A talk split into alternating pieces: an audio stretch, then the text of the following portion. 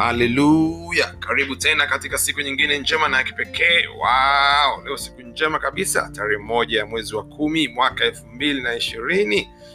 Mm, wow, mwanzo wa mwezi kabisa. Na tunao neno zuri katika Rhapsody yetu ya leo. Wow, linalosema hubiri kwa ujasiri. Hmm. Hubiri kwa ujasiri. Na andiko la ufunguzi kutoka katika kitabu cha matendo ya mitume sura kwanza mstari wa nane. Neno linasema lakini mtapokea nguvu akiisha kwa ajili ya juu yenu roho mtakatifu nanyi mtakuwa mashahidi wangu. Haleluya! Mm. mchungaji anaanza kusema yesu kristo ndiye njia kweli na uzima na hakuna awaye yote ajaye kwa baba isipokuwa kwa kupitia kwa yesu.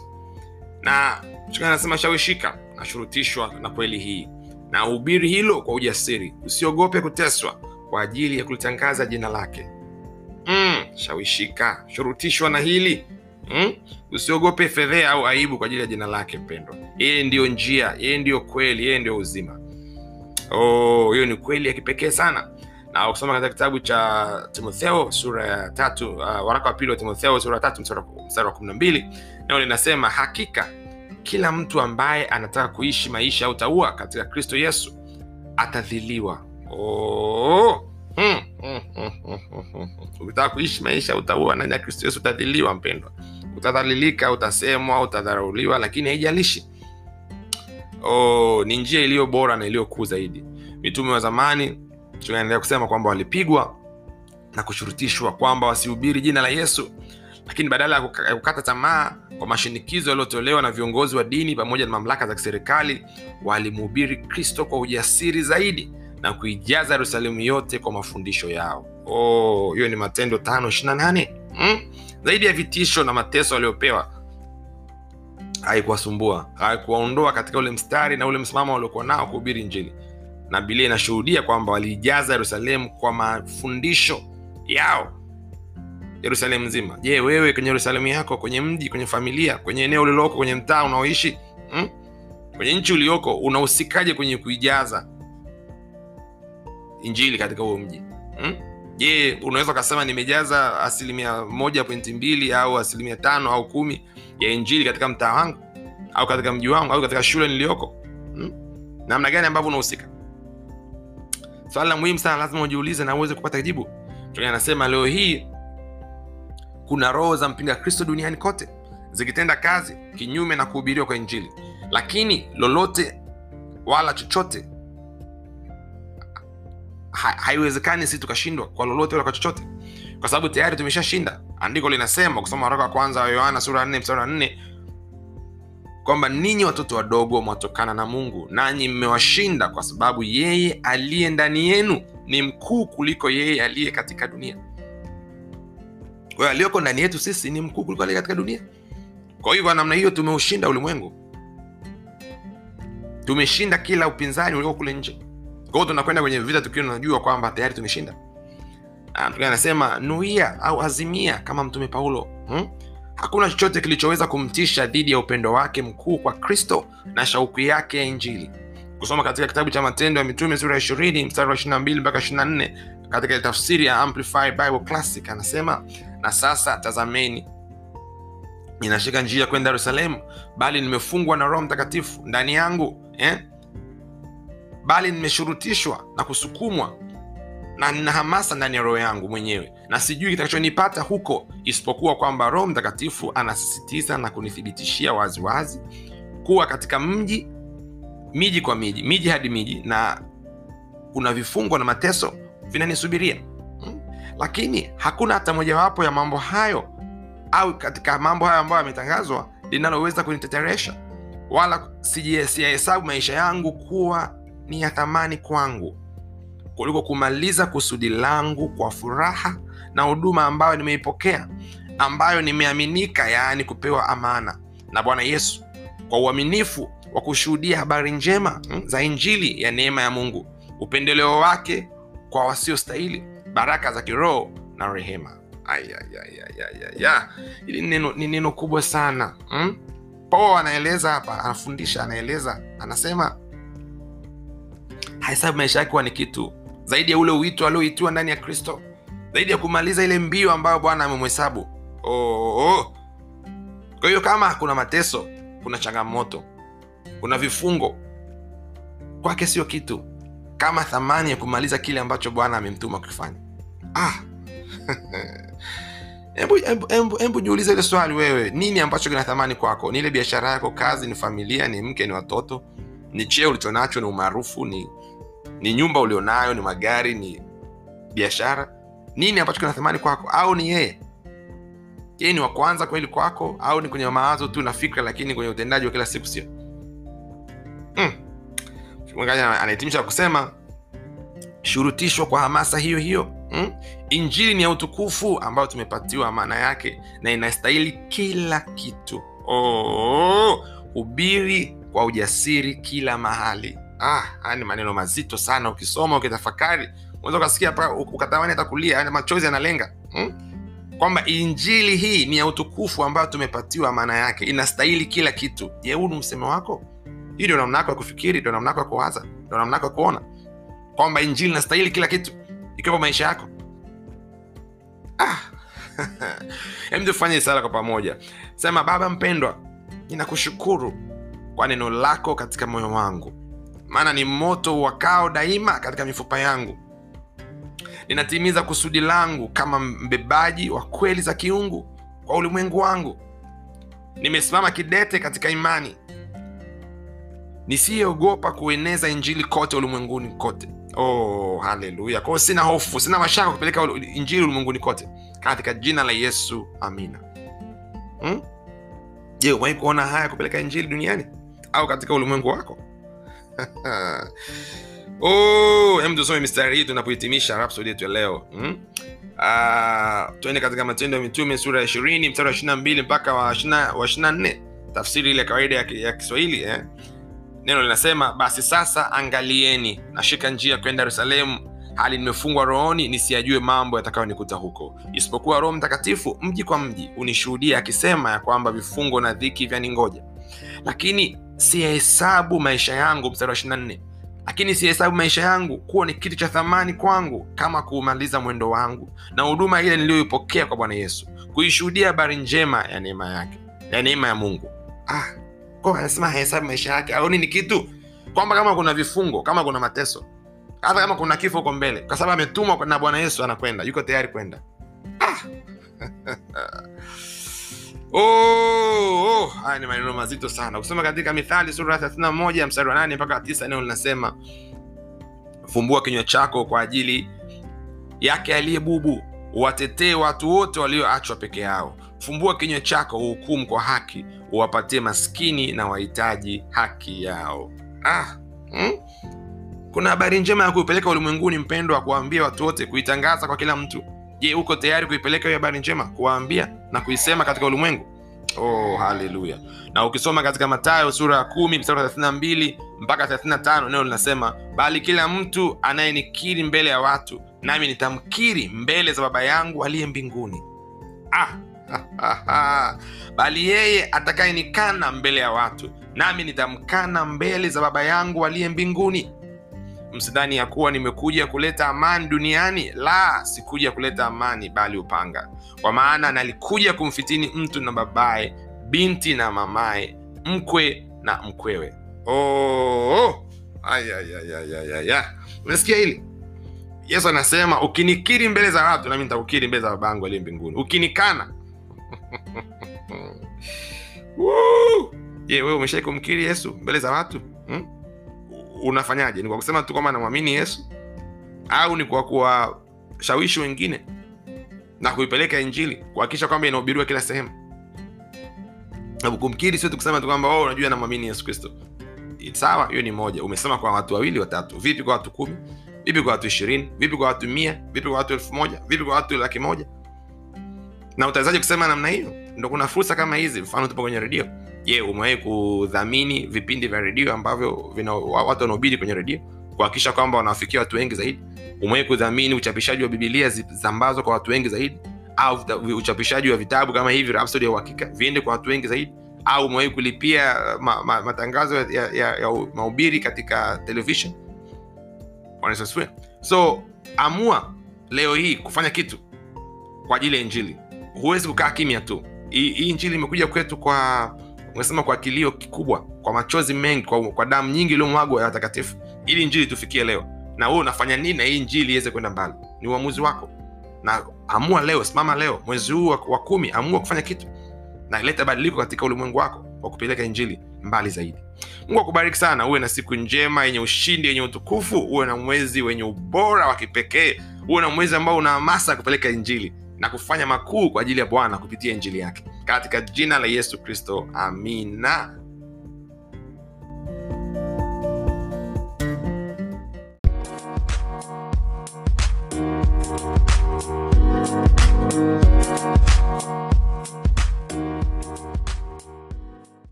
haleluya karibu tena katika siku nyingine njema na kipekee. Leo siku nzuri kabisa ya ijumaa tarehe mbili ya mwezi wa kumi mwaka elfu mbili na ishirini.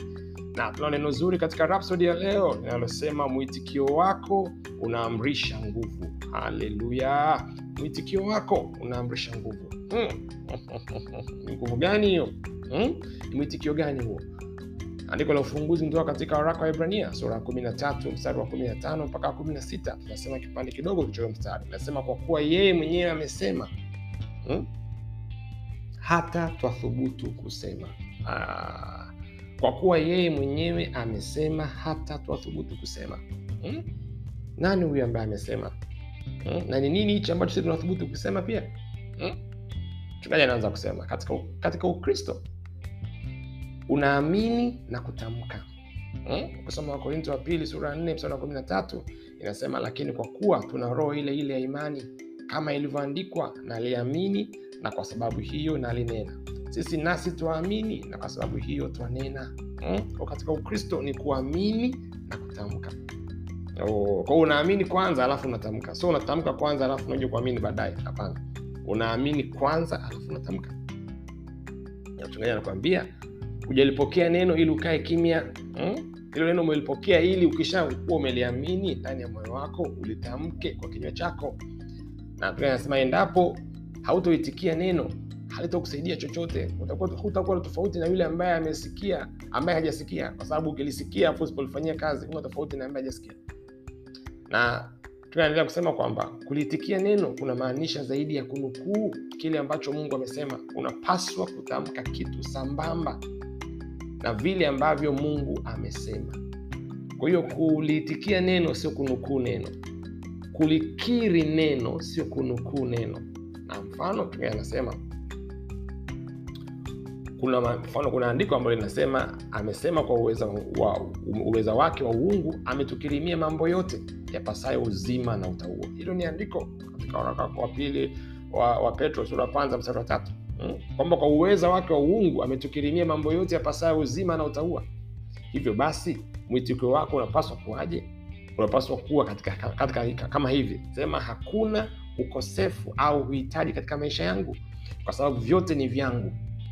Ninafanikiwa kila ninapokwenda na katika mambo yote kwa utukufu wa mungu hiyo ndio namna ambavyo inabidi unapaswa kuitikia. Wengine wakisoma huu mstari wanaanza ku, kuchukua mstari huo wanaunukuu mbele za bwana alafu kama vile wanamshtu- wanamshutumu bwana wanamwambia bwana ulisema kwa uweza uungu wako umenikirimia mambo yote yapasayo uzima na utaua. Hebu angalia maisha yangu yalivyo ya mateso. Hebu angalia jinsi ambavyo inateseka angalia jinsi ambavyo inakutumikia lakini sina hichi sina kile. Ni kama vile unamlaumu unamshutumu unamtuhumu kwamba yeye sio mwaminifu katika neno lake amesema lakini hatimizi lakini mchungaji anachokwambia leo anakwambia hivi namna ya kuitikia sio kunukuu ni kuzungumza sambamba na kile ambacho neno limesema. Unasema hakuna ukosefu au uhitaji katika maisha yangu kwa sababu vyote ni vyangu. Ninafanikiwa kila napokwenda katika mambo yote kwa utukufu wa mungu.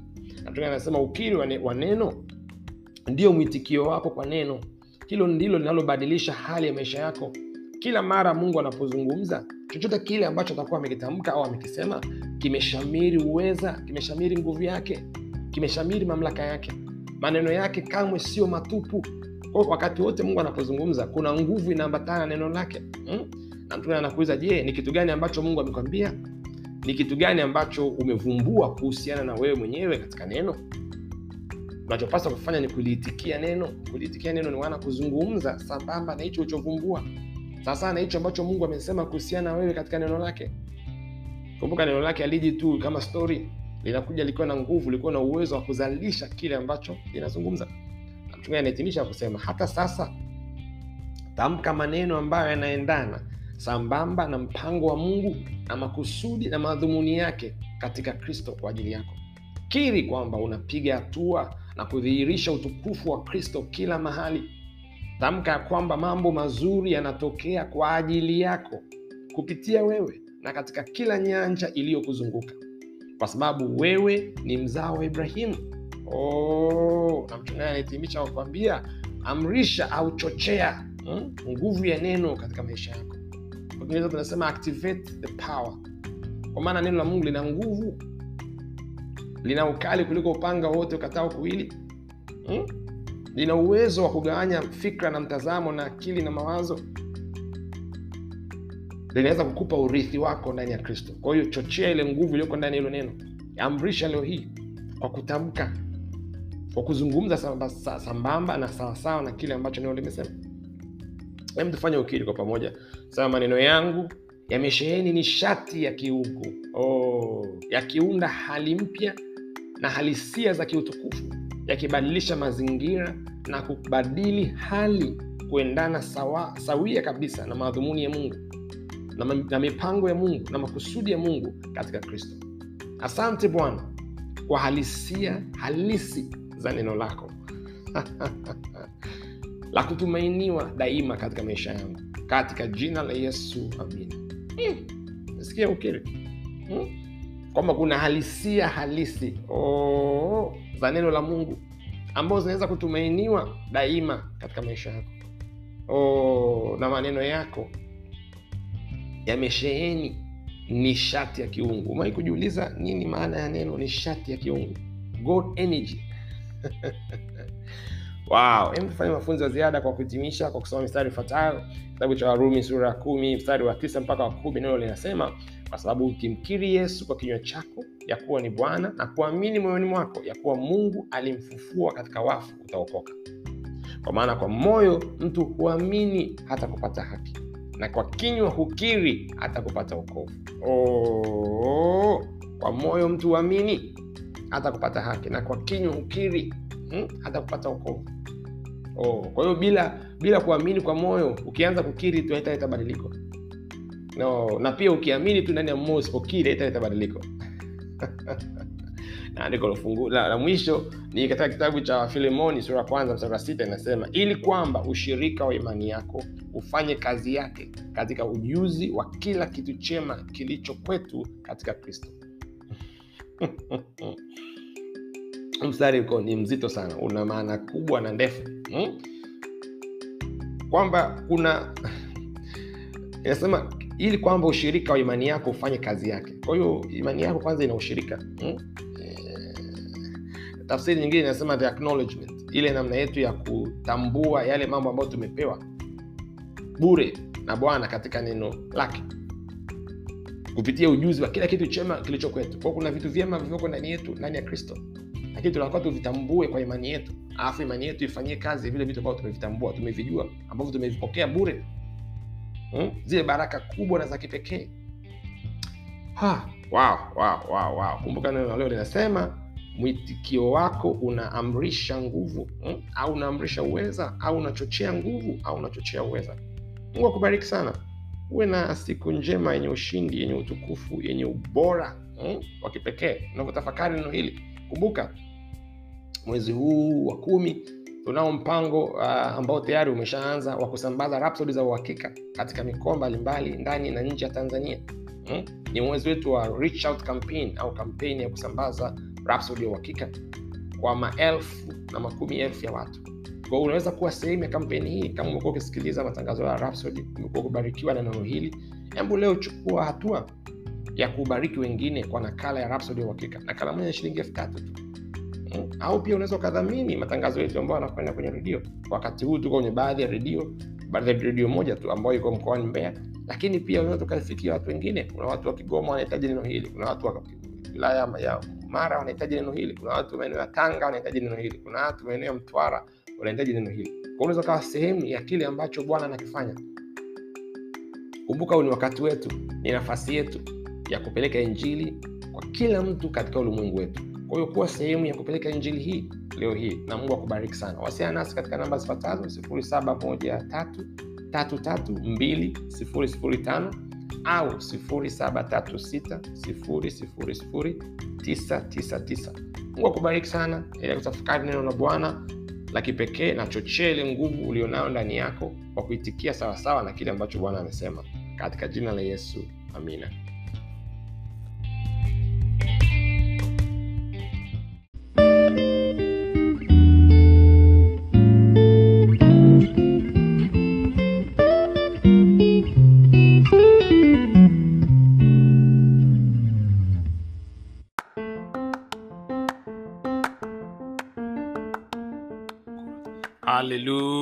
karibu tena katika siku nyingine njema na kipekee na leo ni siku nzuri kabisa ya jumamosi tarehe tatu ya mwezi wa kumi mwaka elfu mbili na ishirini na tunalo neno zuri kabisa katika rapsodi yetu ya leo linalosema unastahili kilicho bora kabisa cha mbinguni.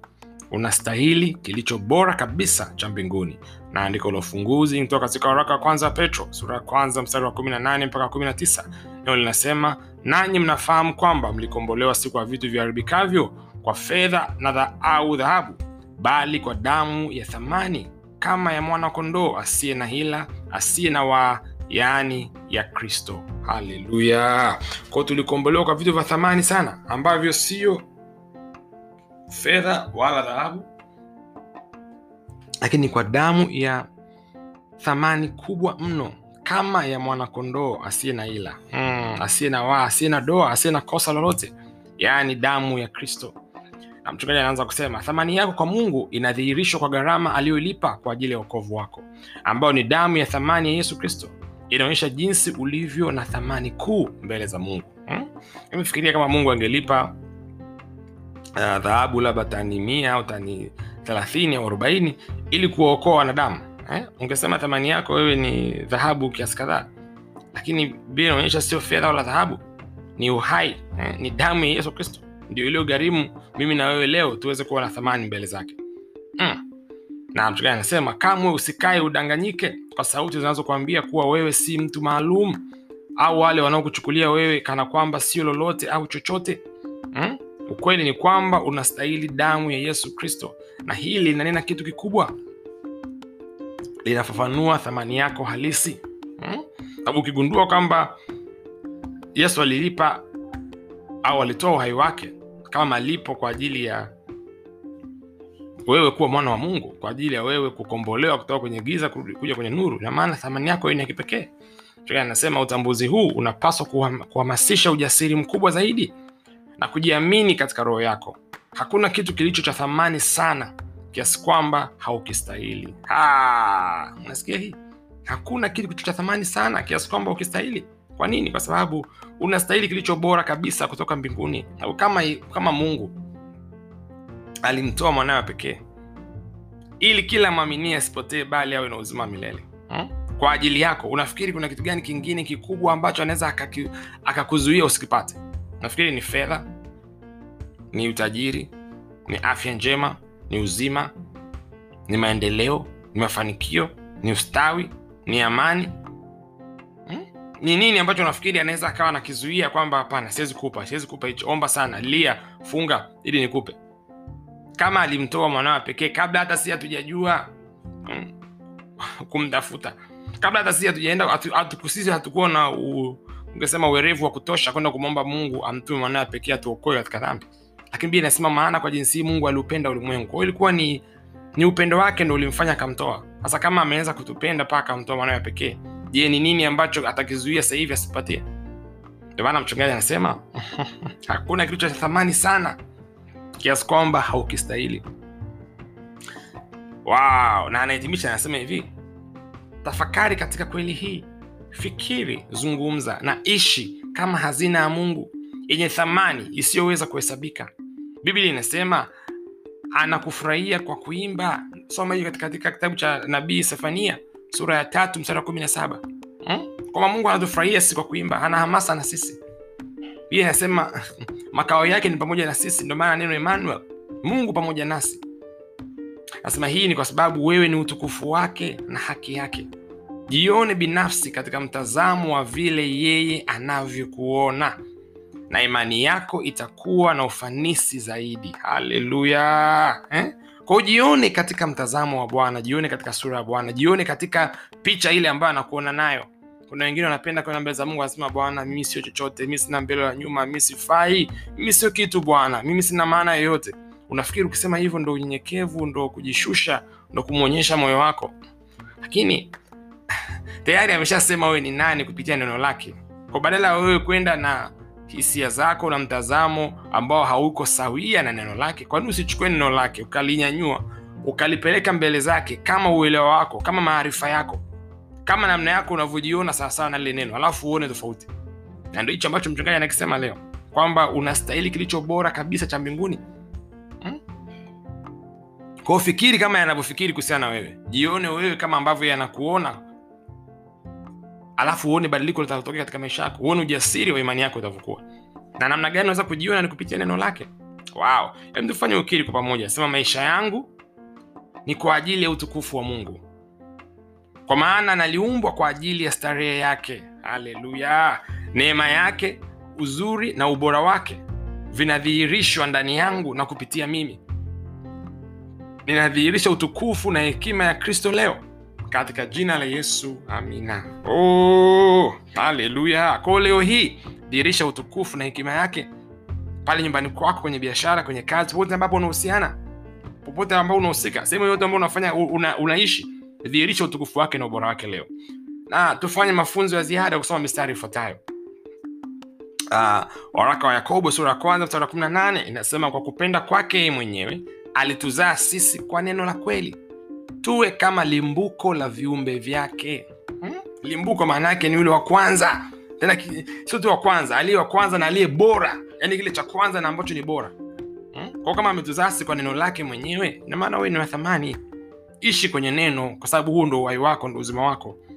Andiko lingine ni katika kitabu cha nabii saa sura 43 msura saba.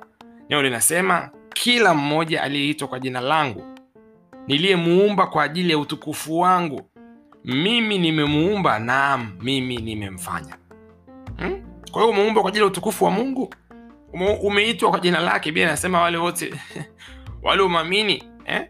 amewapa uwezo wafanyika kuwa wana wa mungu ndio wale walitiao jina lake oh, oh. biblia inasema hapa unayelitia jina lake jua kama umeumbwa kwa utukufu wake hmm? we kwa ajili ya mateso kwa ajili ya shida kwa ajili ya kuangaika hapana angalia kile ambacho neno linasema na andiko la mwisho ni katika waraka wa tito sura ya pili mstari wa kumi na nne hmm? waraka wa paulo kwa, kwa tito neno linasema ambaye alijitoa nafsi yake kwa ajili yetu ili atukomboe na maasi yote na kujisafishia watu wawe milki yake mwenyewe walio na juhudi katika matendo mema oh, kwa alijitoa nafsi yake mwenyewe ili atusafishe atufanye kuwa milki yake hmm? Oh, haleluya. Tafakari neno hili siku ya leo na siku yako iwe na ushindi katika mtazamo huu. Sasa neno lake kwamba wewe sio sio hohehahe. Wewe sio wasema huna chochote una lolote una mbele la nyuma. Hapana hapana. Wewe ni utukufu wa mungu. Wewe uko hapa kwa ajili ya jina lake lililo kuu na lililo bora. Wewe uko hapa kwa ajili ya mapenzi yake makamilifu hmm? unastahili kilicho bora kabisa cha mbinguni kwao jione hivyo leo fikiri hivyo leo waza hivyo leo tembea katika kweli hii. Na kutoka kuna utukufu wa kipekee unaoambatana na wewe. Wow. na kama umesikia habari hizi na zimebariki moyo wako na umekuwa ukitusikiliza tena na tena hebu mwezi huu fanya zaidi ya kutusikiliza. Kuwa sehemu ya kupeleka hili neno kwa wengine. Hebu fikiria wale ambao wamekata tamaa kule ambao hawajijui ni nani. Hebu fikiria wale ambao hawajasikia habari hii njema ya kuhusiana kile ambacho kristo amefanya kwa ajili ya maisha yao. Hmm? ufikiri kwamba na wao wakipata maarifa haya na elimu hii na uelewa huu maisha yao yatachukua sura mpya? Na watakuwa na ushindi ambao ni wa kipekee na watofauti Kwa nakutia moyo unaweza kudhamini nakala ya Rhapsody ni shilingi elfu tatu tu nakala moja. Lakini pia unaweza ukadhamini uka, uka kipindi hichi ambacho kinarua kila siku ili kiweze kufikia watu wengi zaidi na kugusa maisha mengi zaidi mungu akubariki sana. Wasiana nasi katika namba zifuatazo. 0736000999 au 0713332005 barikiwe uwe na siku njema yenye ushindi. Jumamosi yako ya baraka katika jina la yesu amina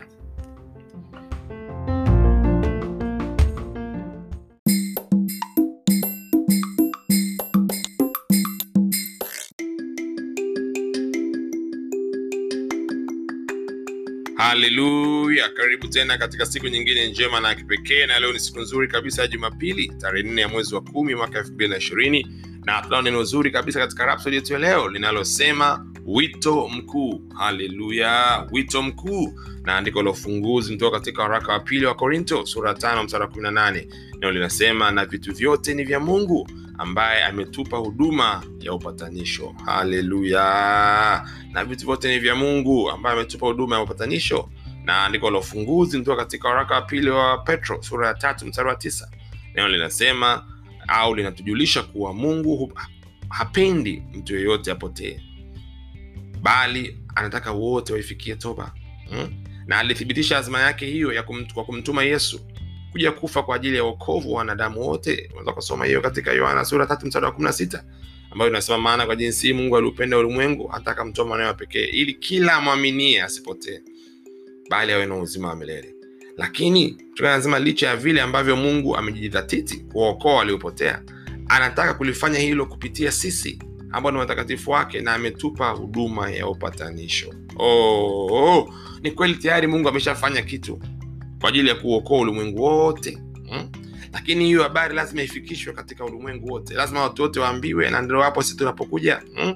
ametupa ile huduma ya upatanisho tukawapatanisha ulimwengu na nafsi yake maana anafanya kazi ndani yetu leo hii na tukiwa nasema yesu alisema katika marko sura kumi na sita mstari wa kumi na tano kwamba enendeni ulimwenguni mote mkahubiri injili kwa kila kiumbe hmm? kwa hiyo injili lazima ihubiriwe kwa kila kiumbe katika ulimwengu wote na tunayo heshima kubwa kuliko zote hapa duniani ambayo ni fursa adimu ya kuhubiri injili oh, kumbe kuhubiri injili ni fursa adimu ni fursa ya kipekee hmm? ni upendeleo na mungu ametupatia upendeleo wa adimu wa kuwa washirika wake katika kubadili ulimwengu washirika wake katika kubadili maisha. Hmm? emfikiria wewe ni mshirika wa mungu. Kwa tunasema ni god associate. Yaani wewe na mungu mnafanya kazi moja. Hmm? wewe na mungu ni wabia kwenye kutimiza azma yake kutimiza kazi yake. Ni upendeleo mkuu namna gani? Hmm? ni upendeleo adimu kabisa. Ukifikiri katika mtazamo huu na katika uh, fikra hiyo ina maana uta, utachukulia hili jambo kwa, kwa umuhimu wake na kwa uta, uta, utalipa hili jambo ule utham, uthamani wake ambao linapasa kupewa. Na tunaendelea kusema kwamba fikiri kwamba mungu hakuwapa malaika agizo la kuvuna nafsi bali kwako wewe na mimi. Hmm? wale malaika hawakupewa huduma ya kwenda kuwahubiri injili. Tunayehubiri injili ni wewe na mimi. Na umepewa maana ya injili tukufu ya mungu mbarikiwa. Unaweza ukasoma hiyo pia katika waraka kwanza wa timotheo sura kwanza wa kumi na moja na kuwa mwaminifu basi katika hilo.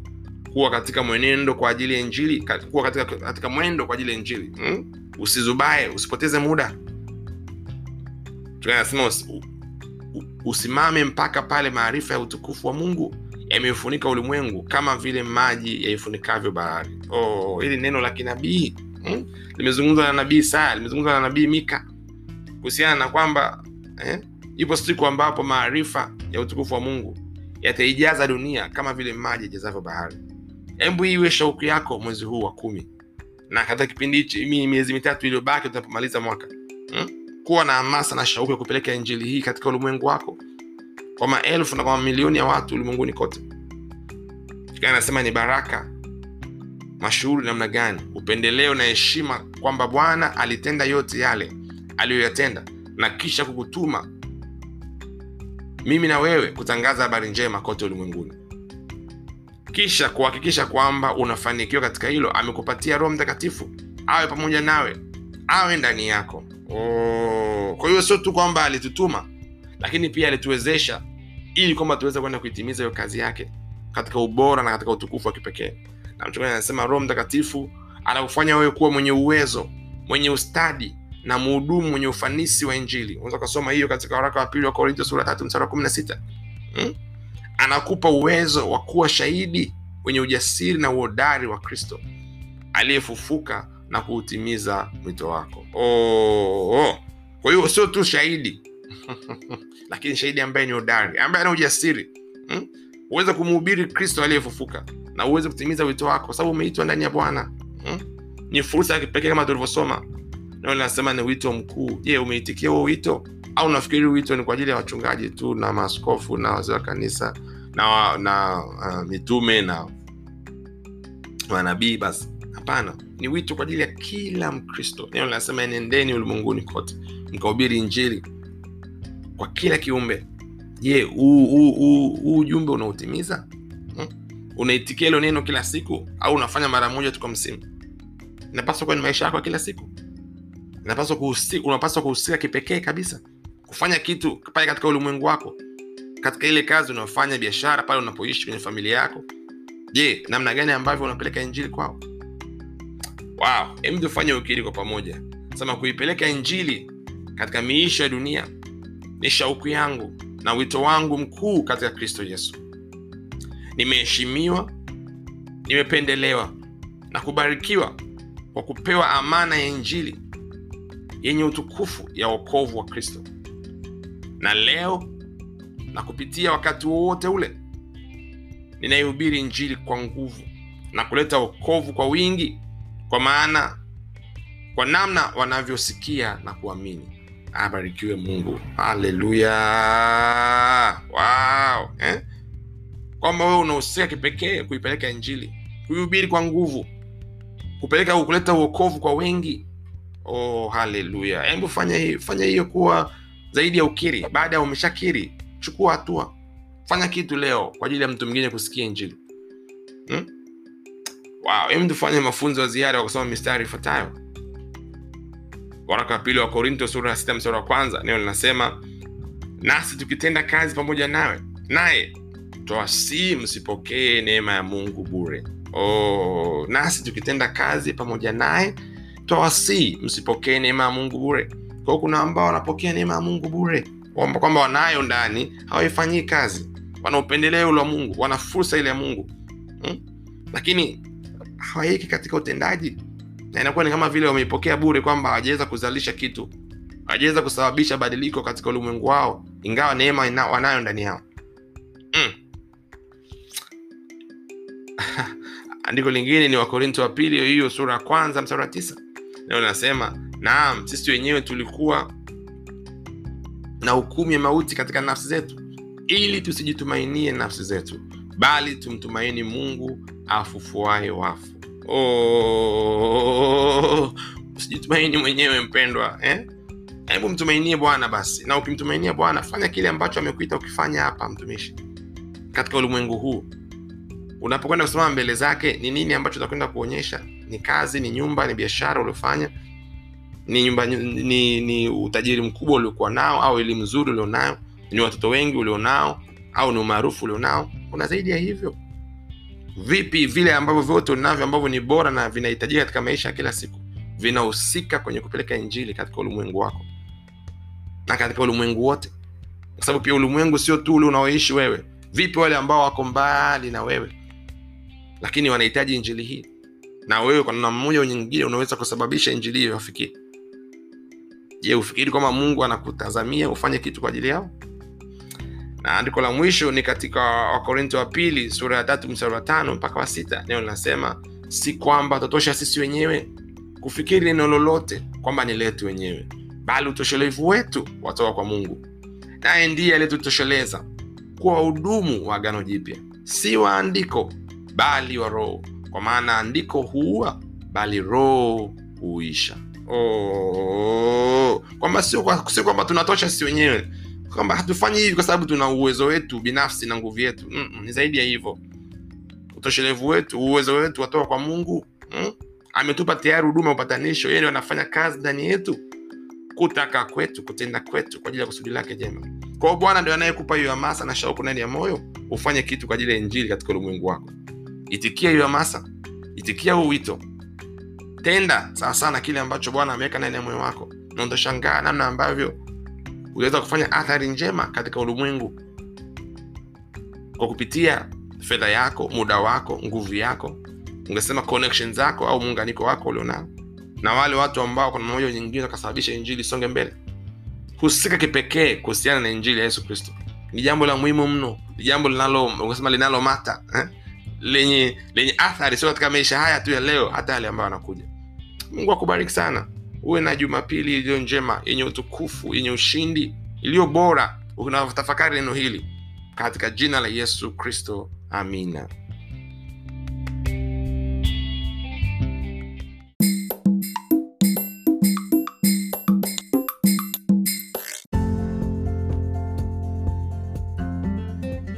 haleluya karibu tena katika siku nyingine njema ya kipekee jumatatu ya tarehe tano ya mwezi wa kumi mwaka elfu mbili na ishirini. Na tuna neno zuri kabisa katika rapsod yetu ya leo. Nao linasema kuijua sauti yake siyo fumbo. Haleluya kuijua sauti ya mungu siyo fumbo. Na andiko la ufunguzi kutoka katika injili ya yohana sura ya kumi mstari wa ishiri na saba. Nao linasema kondoo wangu waisikia sauti yangu nami nawajua nao wanifuata mm, kondoo wangu wasikia sauti yangu nami nawajua nao wanifuata. Na mchungaji anaanza kusema bwana yesu alisema kusoma katika injili ya yohana sura ya kumi mstari wa ishirina saba kondoo wangu waisikia sauti yangu nami nawajua nao wanifuata. Na watu wengi sana wanajiuliza kama inawezekana kumsikia mungu akiongea katika ulimwengu huu ambao kuna sauti nyingi sana. Lakini maneno ya bwana mkubwa katika yohana sura ya kumi mstari wa pili mpaka watano inafafanua hili. Yanasema aingiaye mlangoni ni mchungaji wa kondoo. Bawabu humfungulia huyo na kondoo humsikia sauti yake naye huwaita kondoo wake kwa majina yao na kuwapeleka nje. Naye awatoapo nje kondoo wake wote huwatangulia na wale kondoo humfuata kwa maana waijua sauti yake. Mgeni hawatamfuata kabisa bali watamkimbia kwa maana hawazijui sauti za wageni mm. haleluya neno la kipekee sana hili kuhusiana na uhusiano wa mchungaji na kondoo na kumbuka yesu alisema yeye ni mchungaji mwema mm? ambaye ametoa we yake kwa ajili ya kondoo wake na anayetu, anayetunza lile kundi kwa kipekee kabisa na ujumbe wetu wa leo unasema kuijua sauti yake sio fumbo kwa hiyo kama wewe ni kondoo wa kristo kuijua sauti ya kristo haitakuwa fumbo kwako. Itakuwa ni jambo ambalo unalijua unalifahamu unalielewa. Unaijua sauti yake na unaweza kuifuata. Kwa sababu maandishi ndo yanasema hapa na maandiko ya mungu yanaeleza vizuri kwamba uh, naye atapowatoa nje kondoo wake huwatangulia na wale kondoo humfuata kwa maana waijua sauti yake. Kwao kondoo anaijua sauti ya mchungaji wao. Na mchungaji kusema kwamba ufunguo ni kulielewa neno la mungu. Ukadiri unavyojifunza zaidi neno ndivyo zaidi utakavyoitambua sauti yake na kuijua sauti ya mungu kwa sababu mungu na neno lake ni wamoja mm. kwao kama ulikuwa unajiuliza namna gani ya kujua sauti ya mungu mchungaji anakuambia hapo ufunguo ni kujua neno neno la mungu ndio sauti yake mm? hawezi kuongea tofauti na kile ambacho neno lake linasema mm. kila kitu anachokwambia kila mwelekeo au mwongozo unaopokea kutoka kwa mungu daima unaendana yaani uko sambamba na neno lake. Kupitia kutafakari katika neno lake sauti yake inakuwa dhahiri kwako hata katikati ya kelele na vurugu. Oh, sikia hii. Kupitia kutafakari neno lake hmm? sauti yake inakuwa dhahiri kwako. Aya hata katikati ya kelele na vurugu. Kwao kile unapotafakari neno la mungu unapohusiana nalo sauti ya mungu inakuwa wazi na dhahiri katika moyo wako mchungaji anasema ikiwa mpaka sasa umekuwa na ugumu wa kuitambua sauti ya mungu suluhisho ni rahisi kabisa. Tumia muda zaidi kujifunza neno. Wakolosai sura ya tatu mstari ishiri na saba unasema neno la kristo likae kwa wingi ndani yenu katika hekima yote. Oh, neno la kristo likae kwa wingi ndani yenu katika hekima yote. Na ukisoma pia katika kitabu cha mithali sura ya nne mstari wa ishirini mpaka ishiri na mbili neno linasema mwanangu sikiliza maneno yangu tega sikio lako uzisikie kauli zangu.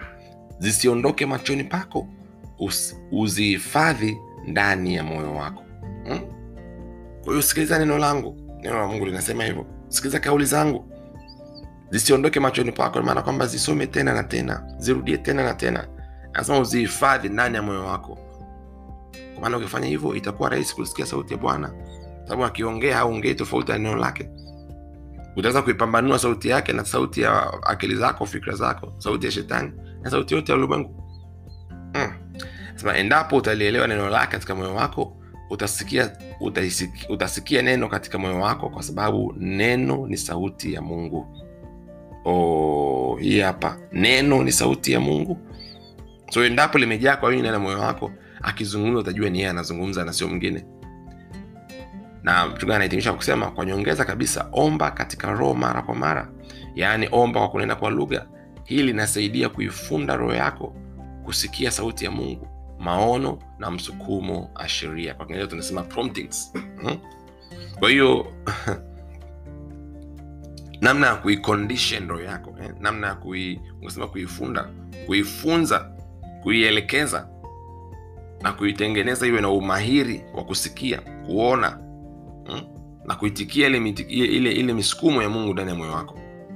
Maana baada ya kusoma neno na kutafakari kwa wingi mchungaji anasema nena kwa lugha mara kwa mara. Mara kwa mara. Mm. kwa hiyo ni suluhisho. Kama umekuwa ukijiuliza namna gani naweza nikasikia sauti ya mungu. Mbona mimi nilikuwa nasikia tu watu wanasema bwana amesema bwana akaniambia roho mungu akaniambia roho mungu akasema. Mbona kwangu ajai kutokea. Anakwambia hapa wekeza kwenye neno jifunze neno tafakari neno kuwa na muda wa maombi kwa kunena kwa lugha tena na tena. Hiyo ndio namna ambavyo una condition roho yako unaifanya inakuwa na wepesi wa kusikia. Maelekezo ya bwana maono ya bwana mafundisho yake uelekezi wake binafsi kuhusiana na maisha yako kuhusiana na kazi yako kuhusiana na familia yako kuhusiana na kesho yako. Mm. Tufanye sala kwa pamoja. Sema mpendwa baba neno lako ni taa ya miguu yangu na mwanga wa njia yangu. Roho yangu imefundwa katika hali ya kupokea mawazo ya kupita kawaida maono na msukumo wa sheria. Mimi ni msikivu mwenye desturi ya kuenenda katika mapenzi yako makamilifu kwa ajili ya maisha yangu.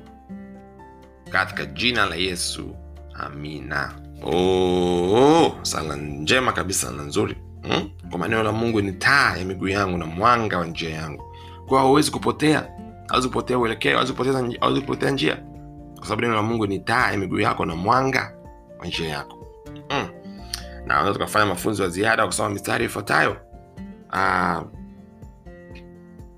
Wa kwanza wa samuel sura ya tatu mstari wa tisa. Neno neno linasema kwa hiyo eli akamwambia samuel enenda kalale. Itakuwa akikuita utasema nena bwana kwa kuwa mtumishi wako anasikia basi samuel akaenda akalala mahali pake mm. mm. akasoma hii habari habari inavutia sana kuanzia mstari wa tatu wa hii mstari wa kwanza wa hii sura ya tatu wa kwanza wa samuel mm.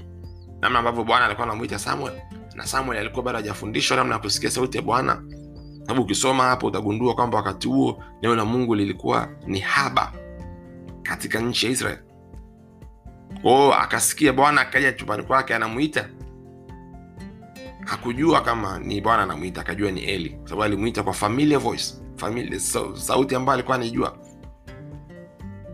Kwa akadhani ni eli amemwita akaenda kumfata eli. Mara ya kwanza mara ya pili mara ya tatu ndo eli akagundua kwamba bwana anamwita yule kijana. Na ndo akamwambia maelekezo haya.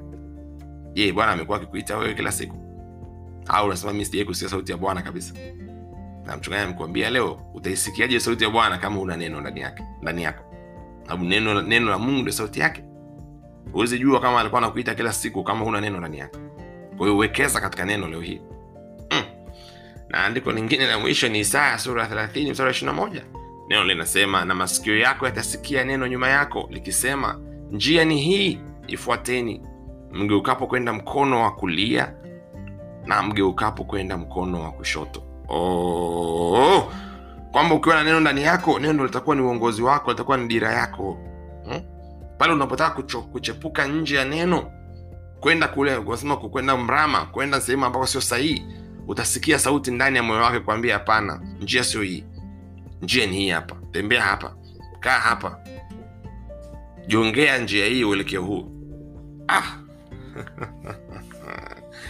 so neno la nalo linasema ku, ku, kuijua sauti yake sio fumbo. Oh, kumbe sio fumbo. Kama sio fumbo inamaana niwekeza kwenye neno na ukiwekeza kwenye neno maisha yako yatakuwa ya kipekee sana. Mungu akubariki sana. Kumbuka huu ni mwezi wetu wa kumi na Rhapsody za uhakika zinapatikana nakala moja ni shilingi elfu tatu na unaweza ukadhamini nakala kadha wa kadha popote pale ambapo unasikia matangazo haya na tutaweza kukutumia tafadhali wasiana nasi katika namba zifuatazo 0736000999 au 0713332005 siku yako yenye ushindi iwe na ubora na huu ni mwezi wetu wa proclamation au mwezi wa matamko yale ya imani yenye ujasiri. Ndio neno ambalo tumelipokea jana katika ibada yetu ya meza ya bwana pamoja na mtumishi wa mungu mchungaji chris. Kwa hiyo hakikisha unatamka kwa ujasiri neno la bwana katika ulimwengu wako katika maisha yako kila mtu asikie viumbe wote visikie mbingu isikie nchi isikie. Na wote wakawa ndani yake wasikie. Yale maneno ya imani yaliyojaa ndani ya moyo wako. Mungu akubariki sana. Wiki yako iwe njema iwe ya ushindi na utukufu katika jina la yesu.